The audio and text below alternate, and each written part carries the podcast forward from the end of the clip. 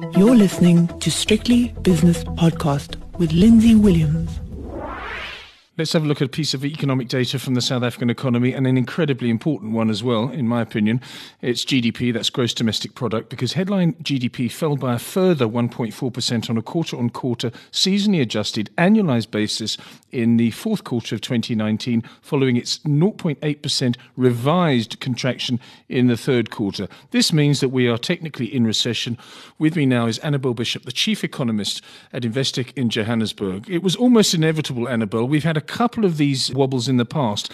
The real thing, which we'll talk about later, is whether we go into a third quarter. But let's have a look at the second consecutive contraction, fourth quarter 19. What happened?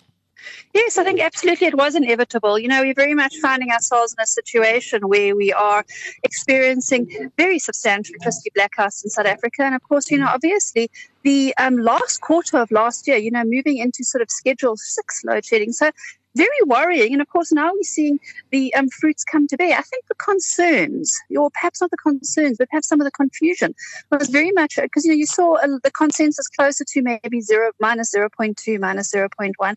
And a lot of the concerns certainly being that. Um, you are in a situation where the electricity has really negatively impacted production. And people thought, you know, perhaps with the factories being shut over the um, period, it wouldn't be so severe. But of course, that proved not to be the case at all.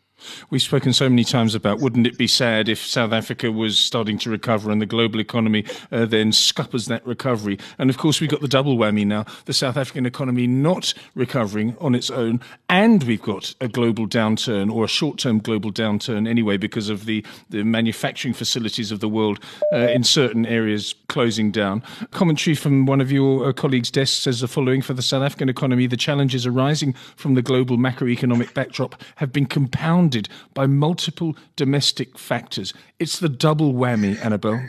That's exactly right. You know, and of course, the big worry is with the coronavirus now showing cases worldwide of close to 90,000. Of course, you know, around 3,000 fatalities as well. Quite worrying because a lot of this is being spread internally, um, not just in the, a lot of the new cases, not just in China, but of course in other countries in the world as well. Really worrying, you know, the global economic outlook. And of course, concerns if we could see GDP growth cut. I heard today perhaps some estimates even by half of what was originally forecast for this year. You know, 3.3% the original forecast, possibly coming down. That would then mean to little above, you know, 1.5 very bad outlook for the South African economy if that happens. And of course, as you quite rightly said, a lot of things happening domestically as well. You know, we've got a lot of uncertainty, and that's also negatively impacting consumer confidence and, of course, business confidence. And that's the unresolved um, policies really around the expropriation without compensation. And of course, the national health insurance bill is another um, unresolved area as well. And, you know, the, the, the, real concern that, of course, we've been seeing in South Africa is that we've been seeing persistently weaker economic growth since 2011. Last year, you know, since 2011, about 3.3%. Last year, really dropping to 0.3%, losing, you know, moving a whole decimal place. And, you know, these are the sort of concerns we face in South Africa now that our economic growth is so very weak. Our population growth is superseding it. And of course, as well, even though we saw some relief in the budget for consumers, I think it's come too little too late. Let's have a look at some of the semantics of this number that has come out. And let's just reiterate um, South Africa is now officially, or rather technically, in recession with a 1.4% GDP contraction. The pace of contraction in the agricultural, including forestry and fishing, and therefore the primary sector, picked up in the fourth quarter. Uh, it fell by 7.6%. That's a big but volatile number, of course. The secondary sector of the economy fell by 2.9%. Finance, real estate, and business services was up 2.7%, but not enough to offset the two mm-hmm. previous sectors that I've just mentioned. You know, this is the concern. We're seeing such weak economic growth at such very low growth rates that when your big primary sectors, which, you know, as you quite rightly said, are highly volatile, particularly agriculture, very beholden on the weather, and of course, as well, mining, then you do tend to see these big fluctuations in economic growth. But quite interesting, your commentary on the secondary sector. You know, that's where manufacturing falls. And of course, the mining sector also quite negatively impacted by load shedding. You know, really all sectors are. But, you know, that really points to a very poor outturn for industrial production in South Africa. Yes, it does. Mercifully, we haven't had many incidences of load shedding in the last few weeks. So perhaps the next quarter might show a stabilization. What is your view on that?